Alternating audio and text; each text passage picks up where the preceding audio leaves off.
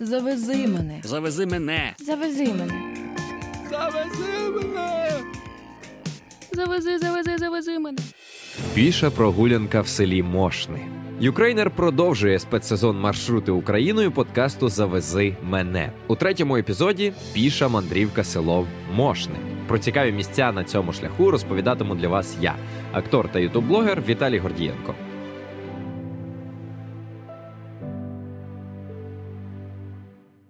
Мошни здивують, бо тут є таке, чого явно не очікуєте побачити в селі. Автівки з різних куточків країни, наче мурахи, з'їжджаються сюди.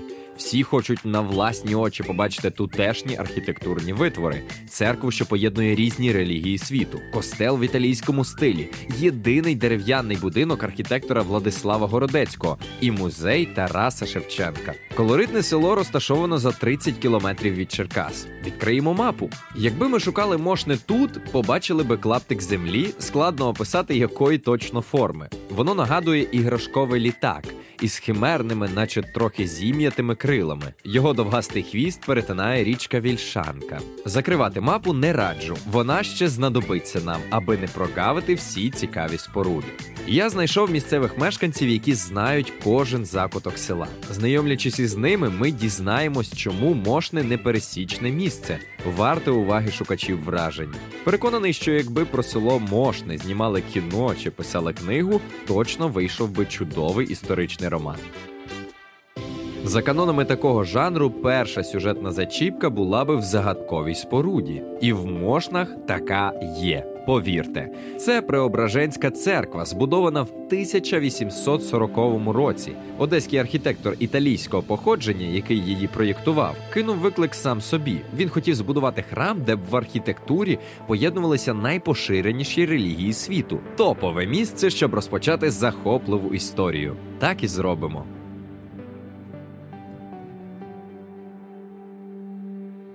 Преображенська церква стоїть майже в центрі села. Дорогою до неї можна помилуватися клаптиками городів, які, здається, впираються аж у горизонт. А ще багатьма садами, в яких сховалися будинки селян. Досить дивне враження, коли серед звичайних сільських хат раптом виростає білосніжна церква, що нагадує споруду зі східних казок. Великі маленькі бані срібного кольору злегка поблискують на сонці. Аж тут її дзвіниця оживає звуками дзвонів. Ми піднімемося на дзвіницю разом із Миколою Якименком, директором центру дитячої та юнацької творчості. Потрапити туди непросто, адже треба обов'язково попросити дозволу у служителів церкви. Мені таки пощастить побачити мошне з висоти пташиного лету і дізнатися захопливі історії про колишнє та теперішнє життя села. Але не поспішатимемо. Спершу уважно роздивимося фасад церкви. Преображенська церква будувалася 10 років з 1830 по 840 рік. Архітектор італієць Жорж Торічелі або Георгій Торічелі, як його називали, е, був міським архітектором Одеси і часто по запрошенню Воронцова приїздив сюди в Мошне, е, значить, проектував тут йому різні будівлі. І от однією з таких будівель є якраз і Преображенська церква. В архітектурі церкви втілена, як кажуть, ідея єдності релігії світу, тобто ідея того, що Бог один. От там переплились вітієвато і тюдоровська готика, дзвіниця, це на Біг-Бен.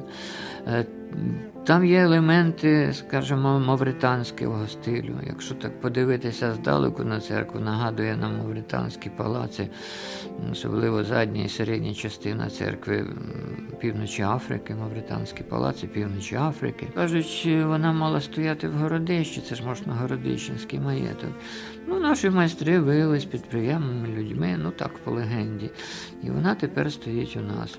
Разом із Миколою повільно обходимо навколо церкви, щоб все все роздивитися. Храм, поєднуючи православні, католицькі та мусульманські риси, стає, наче архітектурна головоломка. Біля такої споруди стаєш як мандрівний філософ, бо неможливо не думати про те, як влаштований світ і за якими законами живуть люди. Задня частина церкви, коли ми на неї подивимось, великий купол середньохрестя. Е, то воно нам нагадує візантійські храми. Е, декоративні колонки, каплички, які значить, увінчують верхівки колон, ну, що розташований по периметру церкви, створюють враження, що ми бачимо десь храм десь індомусульманських вірувань. І от, от е, якраз поєднання різних стилів і дало таку неповторну картинку нашої церкви. Еклектика змішування стилів, ну, тобто модерний цей стиль в архітектурі, народився десь в 19 столітті масово він пішов. Ну, у нас він був ще в першій половині вже. А уява вже малює інтер'єр церкви. Ще мить, і ось ми всередині. Тут так тихо, що відлуння нашої розмови розноситься повсюди. Також привертає увагу великий іконостас. Що ж сказати про церковні відправи, які проводять тут для всіх селян? Преображенська церква єдина діюча церква в Мошнах. Колись вона припинила свою роботу на 11 років. Це було ще за радянських часів, із 1930 по 1941 рік. Тодішній режим просто боровся з усіма церквами як із інституціями. Попри те, що Преображенська церква у той період не мала урочистих відправ, вона змогла вціліти. Зараз це своєрідне місце сили тутешніх селян. Сюди ходять на недільну молитву, до сповіді, хрестять малюків, вінчають подружжя і відспівують померлих. У нас була ще в центрі села дерев'яна церква, яка називалась Успенська, тому що 100 років тому в Мошнах проживало 11 тисяч 300 чоловік тільки офіційно. На початку ХХ століття тут працювала винокурня, лісопильний, цегельний, воскобійний завод. В мошнах виготовляли своє вершкове масло. Ще була ковбасня. А до всього того багато дрібних підприємств, базари, дрібні торжки. А раз на рік у мошни приїздив великий дводенний ярмарок. Тут був, скажімо, перший на терені сучасної Черкащини міжнародний телеграф. Микола пропонує нарешті йти на дзвіницю. Дорогою розповідає, що її висота 39 метрів. А на перший погляд здається, що не вища за 12-поверховий будинок. Там такі досить цікаві гвинтоподібні підйоми, е, трикутні східчики, досить романтично. Чудові краєвиди відкриваються з, з самої дзвіниці. Горизонт видно аж на 20 кілометрів. Ось канівські пасма гір, що підковою огинають низину, де лежать мошни і інші села. Закінчуються ці пасма біля села Будище, недалеко від Черкас. Асфальтовані дороги, великі і малі стежки, десятки клаптиків полів, ліси, хребет мошногірського кряжа усе видно з висоти пташиного лету. Якщо опинитися на дзвіниці вже надвечір, то можна спостерігати, як гаряче сонце повільно ховається за ліси. Можна довго роздивлятися довкола, намагаючись полічити всі хати, та все ж погляд притягує більше мошногірський кряж. Він тягнеться з самих Черкас смугою хребта на 28 кілометрів. Його ще називають Мошногорами, і село Мошни розрослося біля цих пагорбів льодовикового походження. Уздовж кряжа тягнеться річка Вільшанка, що впадає в Дніпро. Мошногірський кряж це частина системи канівських дислокацій, які теж виштовхнув льодовик. Між річками Вільшанка та Рось є тільки вузенька рівнина, що відокремлює дислокації від кряжа. Схили мошногірського кряжа помережені ярами та балками, розкішні діброви, широколисті ліси впереміж із хвойними. Аж хочеться приїхати сюди знову, щоб неспішно поблукати серед них. Саме через те, що навколо є гори, ліси, трави, річки, а ще колись були болота, це місце було надійним прихистком для перших поселень. Так зародилось майбутнє село. Перша людина поселилась тут ще в пізньому кам'яному віці, 10 тисяч років тому, і безперервно життя існувало на цій території аж по сьогоднішній день. Десятки величних курганів епохи бронзи та скіфів, які розкинулись довкола села, також могильники черняківської культури, городище середньовіччя. Зокрема, в Мошна було знайдено саме великий скарб срібних римських монет більше 30 кілограм. До 994 року територія, на якій розташовані Мошни, була південним порубіжжям Київської Русі. Русі. І з цим, мабуть, і пов'язана перша, ну скажімо, гіпотеза походження назви села. Комп'ютерний переклад давньоруський означає мошна хвіртка або ворота. тому що в Київську Русь можна було потрапити лише через Мошни, які е, омивалися з усіх сторін водами Дніпра ще тисячу років тому. Зараз Дніпро відійшов далі, а раніше він був поруч біля самих Мошен. Як зазвичай трапляється в історії, те місто або село, по якому проходить державний кордон, часто стає ласою приманкою. А отже, живуть у таких місцях із загостреним відчуттям небезпеки. Наприклад, місцеві можуть потерпати від загарбників. Хребет Мошногір небагато, немало, а в середньому 160-180 метрів заввишки чудове місце, щоб пильнувати ворога. Мешканці села так і робили. Якщо на горизонті помічали загарбника, то подавали сигнал. Яса, ось як він тоді називався. Так селяни несли військову службу, що не раз рятувало поселення від частих нападів турків і татар. Ось чому на гербі села спис на тлі щита. У мошнах дуже часто змінювалася влада та устрій, за яким жили. Однак навколо села було багато козацьких слобід і хуторів, тож це формувало сміливих і волелюбних людей. Мошни та його мешканці були завжди в центрі всіх процесів і подій, що відбувались на території села. Зокрема, національно-визвольних змагань. Саме тут, на заклик козацького гетьмана Павла Бута, зібрались з усієї України селянсько-козацьке військо восени 1637 року перед Кумейківською битвою. Кумейківська битва, про яку згадує Микола, була одним із кривавих повстань в історії України, хоча тривала всього один зимовий день і одну ніч. Селяни об'єдналися з козаками, щоб виступити проти армії польської корони. А тепер уявіть, ви той селянин, який відчайдушно хоче відстояти права і свободи на своїх землях. І таких однодумців полки та сотні із сусідніх сіл теж. Протистояти доводиться 15 тисячам вишколених, добре озброєних піхотинців і артилерійців. Українці відважно боролися, однак сили були надто нерівні, а надіятися було ні на кого. Вже ввечері, після великих втрат, гетьман Павло Бут відступив у Чигирин, залишивши замість себе командувати Дмитра Гуню. Той втримав війська до ночі. Кривава різня забрала майже 4 тисячі козаків і селян. Польські війська втратили три. Пізніше хтось зрадив Павла Бута і видав його польській шляхті. Гетьмана стратили. В 1648 році Мошни стали сотенним містечком. Тут підписував свої універсали гетьман Богдан Хмельницький, проходили загони гайдамаків у 1768 році, і тричі в селі побував Тарас Григорович Шевченко. Історія Мошен така ж, як історія багатьох населених пунктів. Билися, відвоювали, завойовували і так по колу. А Досить символічно почати розповідь про Михайла Воронцова, стоячи тут, на дзвіниці церкви, яку він збудував. Отож, перенесімося тепер у 19 століття. Україна перебуває під владою Російської імперії. Мошни належить молодому князю. Ось як це сталося. На початку 19 століття воно переходить як придане Єлизавети Ксаверівни Браницької у володіння її чоловіка, князя Михайла Семеновича Воронцова. Цікавий сюжетний поворот.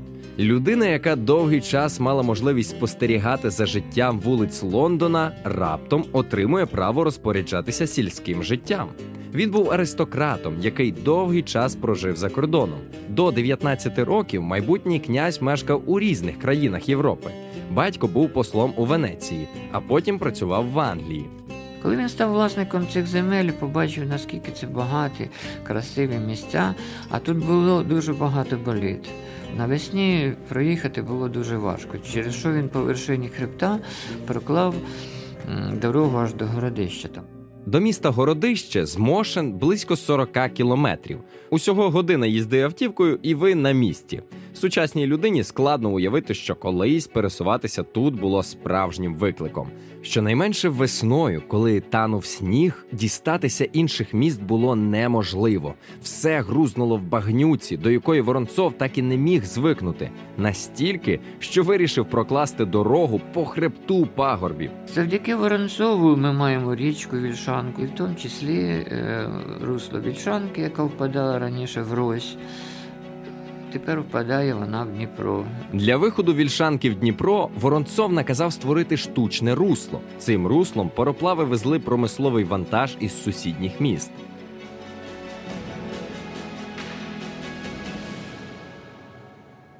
Мальовнича частина села з найгарнішими пейзажами це мошногірський кряж, ліси та луки, що примикають до вільшанки. Звідси мандруємо дивитися на кряж. Там була мощена цеглою дорога. В Мошногорах було розбито саме великий в Європі англійський парк. Е, Там було більше 50 алей. Е, Там було побудовано палац, в якому було більше 60 парадних кімнат. Парк на кряжах Мошногір був наче містечко в селі. Ось така дивина. Він займав 27 кілометрів. Уявіть, тільки одна з алей була завдовжки 7 кілометрів. Для прогулянок та екскурсій парком давали кабріолети, запряжені англійськими кіньми. Розганяючи вітер головної алеї на вершині гірського пасма, з обох боків в низині відкривалися прекрасні краєвиди на луки, річки та озера. Від палацу на вершину гори до альтанки Ротонди вели алеї серед дубів. А навколо самої альтанки були алеї, обсаджені буском. Якби ми стояли на вершині гори всередині ротонди, то від краєвиду на Мошне і Канівські гори перехопило би подих. Але вибух у винних погребах зруйнував розкішний маєток Михайла Воронцова. Парк знищили більшовики, а останню Святославову вежу підірвали під час Другої світової війни. Із семи архітектурних споруд, що були у парку, зараз залишився тільки стовп Софії. На місці колись величного, красивого парку тепер ліс. Тут гуляють пішки, катаються на велосипедах, самокатах. До нього ми теж дійдемо, але трохи пізніше. Ми розробили маршрут по парку Воронцова. Правда, поки що частину цього маршруту, тому що парк був дуже великий, і, скажімо, пройти його пішки за день, то це треба зранку і до обіду не менше. Ну, ми зробили е, шматочок маршруту від санаторію Мошногір'я до Софиного стовпа. Це по вершині хребта. На кілька хвилин повернімося в наше тут і тепер. Зараз ми вийдемо з церкви, трохи пройдемося і звернемо у провулок, що веде до сільської ради. За перехрестям на нас уже чекає Богдан Шкарбута, голова селищної громади. Ми з Миколою домовилися про зустріч із ним, аби він розповів, що ще такого видатного сталося в Мошнах, і покаже навіть докази цього. Богдан стоїть біля пам'ятника. Пам'ятника. Так, це пам'ятник першому пароплаву на Дніпрі, великий якір і плита з написом. Давайте прочитаємо, щоб дізнатися, що там зрештою написано. Перший пароплав на Дніпрі побудували у Мошнах в 1823 році. Буксирний пароплав під назвою Бджілка зробили кріпаки умільці за наказом графа Воронцова. А досвідчений мошнянський коваль встановив на ньому парову машину на 6,5 кінських сил. Стоп, хіба Мошни пов'язані з пароплавством? І як таке могли зробити в селі, що ніяк не пов'язане з відомими морськими містами тогочасної України? Богдан, відповівши усмішкою на моє здивування, пояснює. Наш майстер Коваль Вернигора за чертежами українською е, виконав парову машину, зробив, викував парову машину та встановив на цей пароплав. І це був перший пароплав на нашій території, на території тодішньої України, який е, діяв і саме виконував деякі рейси по тоді ще працюючий у грузовому пароплавстві. Микола додає: Можна і взагалі наша земля тут. Це вже, скажімо, центральна Україна, середня Дніпрянщина, це батьківщина е, пароплавбудівництва в Україні, не Херсон, не Миколаїв, а саме тут воно зародилось. ось так, виготовивши перший пароплав бджілка, а потім Надія, з'явився маленький пароплавний завод у Мошнах. Як розповів Микола, цей невеличкий механічний завод продали в Мліїв, де побудували перші в Україні металічні пароплави. З середини і до кінця 19 століття вони курсували вільшанкою, возили вантажі з Городища, з Млієва тощо. Якби ми пливли по Дніпру до Городища, то спочатку б оминули Мошни, а потім пройшли б повз Мліїв. Як я вже згадував, частину річки Вільшанки за наказом Воронцова в Мошнах копали вручну. Так хотіли з'єднати робочу її частину від заводів і фабрик із Дніпром. До слова, і Городище, і Мліїв міста розташовані на берегах Вільшанки. Тож можна сказати, що плавали по прямій. У Городищі добували граніт і лабрадорит. А ще там працювали два заводи: цегельний і винокурний. У 19 столітті відкрили цукровий завод, а у Млієві робили цеглу. За словами Миколи, для того, щоб побудувати церкву і інші будівлі, возили цеглу в мошни. А ще тут не було доброї глини, тож сюди привозили і її. І ці пароплави курсували не тільки по Вільшанці, а й по Дніпру. Також возили вантаж для будівництва. А тепер давайте йдемо з Миколою та Богданом дивитися на ще одну цікаву і важливу споруду в Мошнах Римо-католицький храм. Коли ввечері ти йдеш центром села, підсвічена церква, підсвічений костел, е, дуже багато в нас ліхтарів в центрі. Таке враження, що це міні-Кам'янець-Подільськ. У вікна Римо-католицького костелу прослизають сонячні промені. У 19 столітті Ксьонц регулярно відкривав храм для прихожан. До 1921 року тут правили меси, а вісім років по тому помер останній ксьонц. Відтоді богослужіння припинили. Оксамитові ноти фізгармонії, інструменту, звучання якого нагадує орган, уже не розливаються костелом.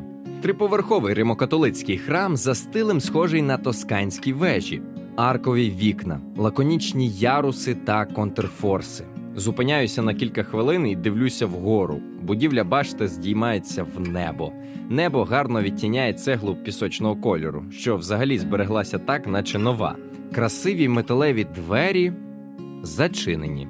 Але на те, що служби тут давно не ведуть, вказує дещо інше, а саме двоповерхові господарські будинки, що притулилися до стін костелу. На вигляд, як занедбані склади чи гаражі. Костел збережено тільки завдяки тому, що він знаходиться в приватній власності. І так склалося історично, що він ще за радянських часів був відданий у власність сільськогосподарському підприємству, потім розпайований, перейшов у приватну власність е, аграрному підприємству е, сільськогосподарського виробника Фраумарт. І фактично завдяки тільки ним е, цей об'єкт, який знаходиться у їхній приватній власності, тому що на часи радянської влади і після і на початку вже історичному нашої незалежності, дійсної справжньої незалежності, цей костюл, це приміщення розглядалося як е, олійниця, як склад, як канторське приміщення, аж не як е, іменно осередок такої культурної історички, тим більше приміщення е, релігійне.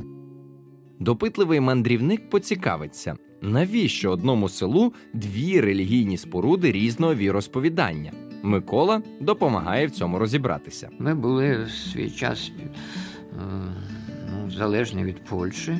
Тут жило багато поляків. Колись Олександр Вишневецький, який добився для Мошен в 1592 році Магдебурзького права, можна називалось городом, через що у нас дуже багато поляків і зараз людей з польськими прізвищами є. От через що, мабуть, і була римокатолицька така громада. За Магдебурзьким правом у 16 столітті жила більша частина України. Воно звільняло міста від феодалів та врегульовувало їхнє самоврядування. Вони, наче й були автономними, але мали одного господаря короля. Микола додає, що на той час чільні посади в міському управлінні могли займати тільки католики. Зараз у цей костел, на жаль, охочі не можуть потрапити. Тому про те, як він був облаштований всередині, знаємо тільки зі слів Миколи. Він розповідає, що споруда була розписана біблійними сюжетами. Там, до речі, були унікальні не просто розписи штукатурці, а по мокрій фрески. Ну, на жаль, вони не збереглися.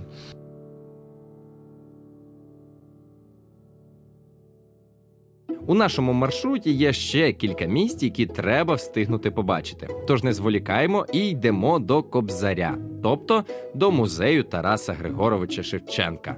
Мошний письменник любив, як кажуть, і в радощах, і в смутку. То починаємо. Починаємо. За вікном чорна хмара в'ється, під вікном колядник човпеться. Пустіть його до хати, він вам буде співати коляди, коляди. Ми прийшли до вас щедрувати, добрувати, довге літо споминати, зароди Боже, жито і овес, а всім здоров'я, та й на ріку весь святий вечір. Доб... Заспіваємо, дівчата. Заспіваємо. Довго стояти, снігу топтати, дородкі свитки, померзли литки. Святий вечір. Добрий вечір.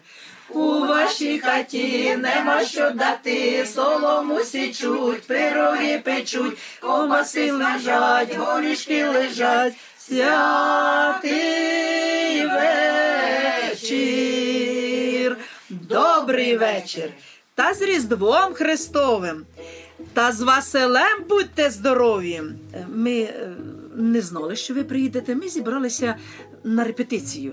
Просто поспівати наших колядок, щедрівок. Із Ганною Грицик, завідувачкою музею Тараса Шевченка, ми ще не знайомі, але вже встигли почути традиційний мошнянський спів у її виконанні.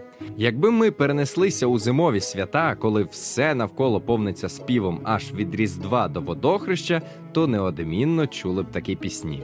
У нас при музеї із першого дня, коли я прийшла сюди на роботу, був створений гурт витоки, де жінки такого, знаєте, золотого віку приходять і співають тут пісні. Будь здоров, пане господарю, будь здорова, господине пані, заспівали коляди, щоб щасливі ви були, і у полі, і в стодолі, щоб добра було доволі, щоб лежали на столі, паляниці немалі, і млинці, і пиріжки, і пухенькі пампушки, щоб пшениця родилась, і горілочка пилась, щоб родився вам овець, був здоровий рід увесь, рід увесь. Та з водохрещем нас і всіх вас. Сіємо, сіємо просо, щоб краще в світі жилося. Сієм, сієм, сієм, засіваєм, повниться земле врожаєм. Сієм, сієм, сієм, засіваєм, повнися земле врожаєм. З Новим роком на щастя, на здоров'я, на довгий вік. Заспіви гурту витоки не єдині традиції, що відроджують в мошнах. Микола каже про їх спільну працю з гуртом. Оригінальне ми ось відтворили недавно е, обряд весілля, і виступали ми з нашими вихованцями і гуртом витоки, який працює при музеї Шевченка.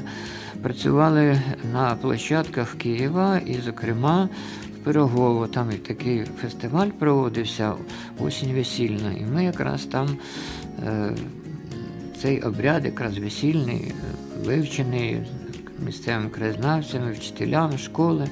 Ми там якраз і представили. Одною із родзинок екскурсії є можливість послухати місцеві народні співи. І коли в нас заїжджають групи такі потужні, е, 40 осіб, понад 40 осіб, ви бачите, що у нас приміщення не наскільки велике, де можна зібрати або обслужити одноразово таку масу людей. Тому ми е, групу таких е, екскурсантів ділимо на дві чи на три частинки. Одна частина іде, е, працює е, з оселі у стайню, а друга частина стайні в оселю. У нас на громадських засадах Ганна Дмитрівна е, веде екскурсію звідти, а я звідси. А гурт витоки співають пісні, і ще одна частинка просто слухає пісні їхньої молодості. Дерев'яна огорожа, ворота зі стріхою і дві маленькі хатинки з криницею журавлем на подвір'ї. Так і хочеться цілий день читати тут Шевченкові вірші. Нам, е, наприклад, в експозицію е, хороший експонат переслав музей із міста Торонто, е, із діаспори. Це кобзар трьома мовами: українською мовою, французькою і англійською. Стежкою проходимо до побіленої хати. У неї така стріха, наче важка шапка, якою хтось акуратно накрив стіни. Тут Шевченко жив. Перенесемося в час, коли Шевченкові було 29 років. Тоді поет ще не мав таких густих вусів і сумного погляду. Молодий парубок, як на картинці зі шкільного кобзаря, приїхав у село до друзів. Першого разу він відвідав Мошне у 1843 році, де відвідав і маєток графа Воронцова на Мошногірсько-Городищенському кряжі, який був розташований. Наступного разу Тарас Григорович Шевченко, коли подорожував Україною у 1845 році, також проїздом відвідав село Мошне. І наступного разу Тарас Григорович Шевченко приїхав в Україну у 1859 році із мрією надією про те, що він купить собі кусочок землі, обзаведеться сім'єю і залишиться жити в Україні. Але не сталося так, як гадалось. До 1859 року Шевченко був у засланні в Новопетровському укріпленні, розташованому на півострові Мангішлак, що на березі Каспійського моря. Зараз це місце називають Форт Шевченка. Туди возять навіть екскурсії. Поет просто марив про повернення додому. Тарас Григорович Шевченко, приїхавши в Україну в 1959 році, був під дуже строєм наглядом. Але його друзі приїжджали до управителя маєтку графа Воронцова і клопотали про те, щоб йому дозволили вільно пересуватися мошнами. І вони свого добилися. І завдяки тому, що йому було дозволено вільно пересуватися мошнами, він е, бував у Мошногорах, він бував у своїх друзів у Підгорах, він бував у своїх друзів, яких він мав у селі Мошне. Але щоб не підставляти своїх друзів, він ночував ось в цьому будинку, в якому ми з вами зараз знаходимося. Кімнати маленькі, але затишні. Скрізь малюнки та фотографії, прикрашені рушниками, а меблі вишитими скатертинами. Дерев'яні шафки із глиняним посудом, розписані тарілки, чашки та глечики. Біля малих віконець стоять дерев'яні лави. Уявляєте, заходите до хати, а на лаві Шевченко складає нового вірша. На той час цей будинок належав поляку Нагановському, який тримав цей будинок і взагалі це подвір'я як заїжджий двір. Від пана Нагановського цей будинок перепродувався двічі Е, Тищенкам, і Тищенки невдовзі передали перепродали Маринковським. Е, Маринковські це була велика родина, е, які довгий час проживали в цій оселі. Діти з часом розбудувалися по інших участках, а в цій оселі проживала їхня мачуха. І тільки після того, як вона померла, е, Варвара Францівна, вона працювала в лікарні медичною сестрою в хірургії. І тільки після того, як вона померла, через певний час родина, оця велика, погодилась на те, щоб викупили цей будинок під музей. Експонати збиралися переважно від пожильців села Мошне. Наприклад, ліжко, яке е, в нас стоїть у е, останній залі у спальні, передали такий був краєзнавець Гречуха Сергій. Він відшукав це ліжко в себе в бабусі на горищі, де бабуся йому повідала, що це ліжко саме з цієї оселі, і він е, його привіз. Сюди, коли відкрився музей, він сказав, що це ліжко з цієї оселі, і можливо на ньому дійсно спочивав Тарас Григорович Шевченко. У нас вже на сьогоднішній день дуже багато експонатів, які нам передають е, і знаменитості, і пожильці нашого села. Великий білий будинок зі стріхою це основна будівля музею. А ще є дерев'яні стайні. Всередині повно всякої всячини, коліс від возів, упряжок для коней, сідал та складені снопки з соломи. Будиночок стайні значно менший за музейний. По обидва боки біля нього росте городина, а через тин видніється вже й Преображенська церква. Не всі села чи навіть міста можуть похвалитися таким згуртованим душевним колективом, як у Мошнах. Прижилась у цих мошнах і я. Хоч я взагалі із Чигиринської сторони. Ну, на той час, звісно, це була Чигиринська сторона, на сьогоднішній день Черкаський район. Тут кожен куточок, у який не поглянь, він кращий один одного. А тут е, кожне урочище має свою родзиночку, і в кожному урочищі є на що подивитися, і є чим полюбитися, і є чим порівняти, що таке мошне? Родзинка велика в Україні.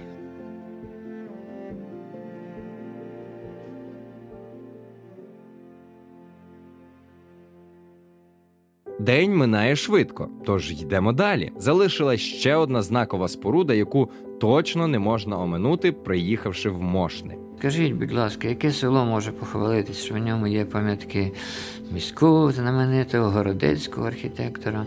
Так, так, будинок, до якого мене веде Микола, збудував сам Владислав Городецький, відомий архітектор, стиль роботи якого порівнюють хіба що з іспанцем Антоніо Гауді. Якщо ви хоч раз гуляли середмістям Києва, то точно проходили повз його вигадливі і неймовірно красиві споруди. Будинок з химерами, прибутковий будинок Кімаєра, Національний художній музей України, Кар'їмське Кенаса, костел Святого Миколая та багато інших. Всі ці будівлі стали перлинами Києва, якими всі милуються, і за це називають його повелителем бетону. Так говорить про нього не тільки Микола, а й інші знавці архітектури та мистецтва. Бо Городецький першим у Києві використав бетон у будівництві. Більше того, він ліпив із нього чудернацькі фігури існуючих і вигаданих тварин, якими прикрашав фасади. Але тут, у Мошнах, зберігся ще один коштовний скарб Владислава Городецького, і це саме та дерев'яна будівля, до якої і веде мене Микола. Городецький, окрім своїх проєктів, мав багато талантів і захоплень. Ювелірні прикраси створював, костюми до кіно малював, а ще допомагав проєктувати літаки. Та була іще одна пристрасть. Міський архітектор Києва, бувши, крім того, заядлим мисливцем. І він можна приїздив часто на полювання. І от один із приїздів на полювання Катерина Андріївна Балашова попросила Городецького спроєктувати е, лікарняний комплекс. Там було два приміщення лікарні, дерев'яні, різні, і одне приміщення для лікаря. Ну, із дерев'яних приміщень лікарні збереглася тільки частина одного головного корпусу, а от дерев'яний будинок різний, цікавий, якраз своєю архітектурою, е, залишився. Там довгий час жили лікарі. Е, Він був на балансі, скажімо, і власністю е, в лікарні, а коли утворилася у нас громада, то перейшов власність громади. І зараз там живе одна сім'я. У головному приміщенні була операційна, чотири палати на 10 ліжок, кабінет лікаря, ванна, туалет та їдальня. Працювали один лікар, два фельдшери і стільки ж повитух. В другому приміщенні облаштували кухню та пральню. Своєрідна різьба, давньоруська різьба, коли там вирізаються різні фігурки, вони значить, на- е, з'єднуються одна з другою, і виходить унікальна така споруда. Там ганочок, це ж характерно для Городецького, стріла Городецького. І чорний хід теж також стрілою. Для Балашових Городецький спроєктував цукровий завод і будинок управителя, каплицю, спиртовий завод, річкові шлюзи, дві гімназії та церкву. Можна сказати, що Владислав Городецький був сімейним архітектором Балашових. Микола розповідає, що в майбутньому будинок лікаря теж можуть зробити музеєм. Можна вже в туристичному плані село розкручене, тому що ми прийняли не менше 20 тисяч туристів. Сюди приїздив е, ректор Черкаського національного університету Оксан Черевко, Ющенко. Вони домовилися з сільською радою, сільська рада дала їм добро, і тепер. Цей будинок на 49 років в оренду або не в оренду, а в управління взяв на Черкаський національний університет імені Богдана Хмельницького. Вони планують там створити і музей, і навчальний мистецький центр. У нас можна ще є будинок пансіону шляхетних дівиць, побудований також коштом, утримуваний коштом Катерини Андріївни Балашов. Так от е, це була унікальна школа. Вчителі танців тут були із Петербурга, музики з Одеси, викладачі з Києва, Одеси, Ніжина. Е, Вони тут працювали вахтовим методом. Е, Дівчаток звозили каретами е, з довколишніх сіл і частина проживала в селі. Ну, от вони приїздили Можливо, там вдасться відродити ще один центр такий культурний, ну такі майстерні творчі. Ну дійсно, якщо ще костел вдасться нам ну, залучити до якихось культурних цілей, то можна будуть неповторною перлинкою. На останню локацію рушаємо з центру майже в кінець села. Шукати ранчо. Там познайомимося з Марією Адамовою, яка доглядає чотирьох коней. За ті півгодини, поки йдемо до нього від костелу, в думках один за одним зринають найяскравіші епізоди фільмів про ковбоїв. Кажуть, що на своєму ранчо Марія не збудувала хіба що салун, а все інше, щоб правильно і якісно доглядати скакунів, у неї є. І загін для тренувань, і навіть спеціальні перешкоди для грандіозних стрибків. Коней тут люблять, тому що вони вільні, наче птахи, а головне в безпеці. І ось чому це так важливо. Із Черкас Марія переїхала в Мошне, щоб рятувати коней. Сіра дама це сама перша кобила, яка започаткувала це ранчо. Переїхала я в 2015 році в село Мошне разом з нею. Починалося все з того, що вийшла на е, здачу одна кобила. Її стало жаль, її викупили, а потім понеслося. То там здають, то там здають. Поки була можливість, викупляла кого бачила.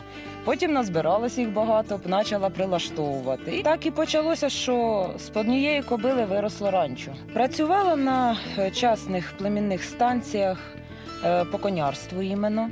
Також працювала інструктором з кінного туризму в Криму один час, е, директором племзаводу працювала. Ну теж в основному все зв'язано з кіньми або з собачками. Щоб отримати нову красиву конячку, її батьків ретельно відбирають, уважно вивчають їхній родовід, враховують фізичні показники. Марія розповідає, що у представників чистих порід народжується такий же кінь, тому там простіше. А якщо хочеш вивести нову породу, то тут важлива кожна дрібниця. Так би мовити, кінна перевірка просто обов'язкова, інакше нічого не вдасться.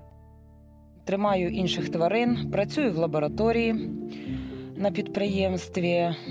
А взагалі-то це рятування тварин. Кожного різна доля, і тут однієї немає. Щоденне життя ранчо це, звісно, не аж так романтично, як показують у кіно. Господарські справи, тренування, прогулянки. Ця рутина потребує терплячості, уважності, сили і, звісно, любові до тварин. Але вони віддячують за це сповна. Коні залюбки пробіжать із вами наввипередки. Песики з котами лащитимуться, підставлятимуть свої боки, аби ви їх почухали. До речі, собак на ранчо теж тренують. У мене є дівчинка, яка просто приходить гуляти з собачками.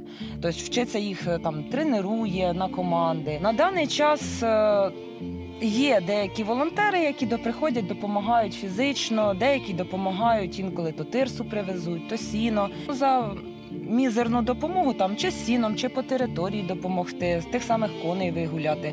Вони можуть погуляти з кіньми, вони можуть з ними фотографуватися, можуть покататися, якщо що на здорових конях. Але будні дні обов'язково чергуються зі святами, коли коні стають справжніми суперзірками. Приїжджають часто туристи-фотографи для гарних зйомок, тому що коні, хоч і їх мало, але вони мають деякі рідкі масті. Е, Плюс е, коні в мене спокійні і люблять позувати на фотосесіях.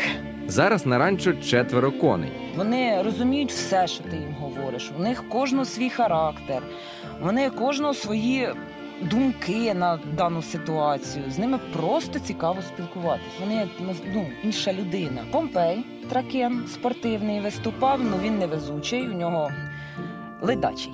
Його ніхто зі спортсменів довго тримати не хотів, всі здавали на м'ясо, скільки б не прилаштовувала. Тракенен це така спортивна порода коней, яких вивели в Німеччині. Незвична вуху назва походить від назви заводу Тракенен, де їх розводили. Вперше це робили ще для пруської армії. Тоді дуже потрібні були коні, які змогли би одночасно бути витривалими, жвавими і невибагливими. Граційні та м'язисті тракененські коні улюбленці спортивних виступів. Маруся, вона раніше була в Джигітовці, е, знімалася в деяких деякий час у фільмах, виступала в козачих виставах, але за її характеру, що в неї проблеми з психікою, її здали. Вона зараз інвалід, вона чисто на доживанні.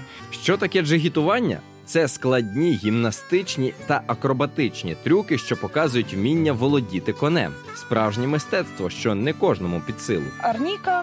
Ну, Арніка це кобила просто з села, з м'ясокомбіната. Вона особих заслуг не має, психіка в неї добре, що нормальна, але її ніхто не хоче брати, бо безпородна. Завітавши на ранчо, можна вийти навіть на кінну прогулянку з Марією. Прогулянки на конях це щось особливе. Йдеться навіть не про поєднання з природою, а про гармонію в парі. Так, так, у парі, бо якщо сильно смикнути ногами, кінь і собі смикне вперед, а натягнеш ремені супроти його ходу, він зупиниться. Словом, треба налаштовуватися одне на одного і щонайменше знати базові правила такого спілкування з твариною. Інакше опинишся на землі з першої ж хвилини. Гуляючи ось так на коні, і не щуєшся, як опинишся там, де сосни межують з галявинами, а гілки хвойних дерев продірявлюють сонячне світло. Просто зараз здається, що не існує більш затишного місця на цілому світі. Марія каже, що ліс її улюблене місце. Є місця для зупинки, де туристи розводять костри або на мангалі відпочивають шашликом або ще з чимось. Тобто зазвичай приїжджають чисто іменно прогулятися по лісу з кіньми. Він великий, е, в ньому гарні маршрути є, холмисті, і дуже багато місць, де тихо. Також е, гарні місця в нас є в центрі, особливо ці пам'ятки архітектури. З кіньми приїжджаєш, відчуваєш себе, е, якби потрапив в минуле. Так, от мені подобається мошне. Спокійно тут.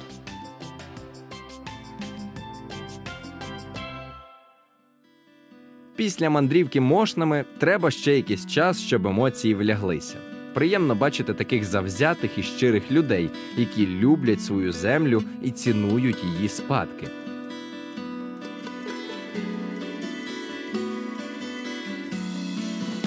Це був третій епізод спецсезону Маршрути Україною подкасту Завези мене. Для Юкрейнер начитав Віталій Гордієнко, партнер запису студія iZone Media. Спецсезон створено за підтримки UNDP. Щоб не пропустити наступні епізоди подкасту, підписуйтесь на всіх доступних платформах, залишайте коментарі, ставте вподобайки, а також не забувайте ділитися подкастом із друзями.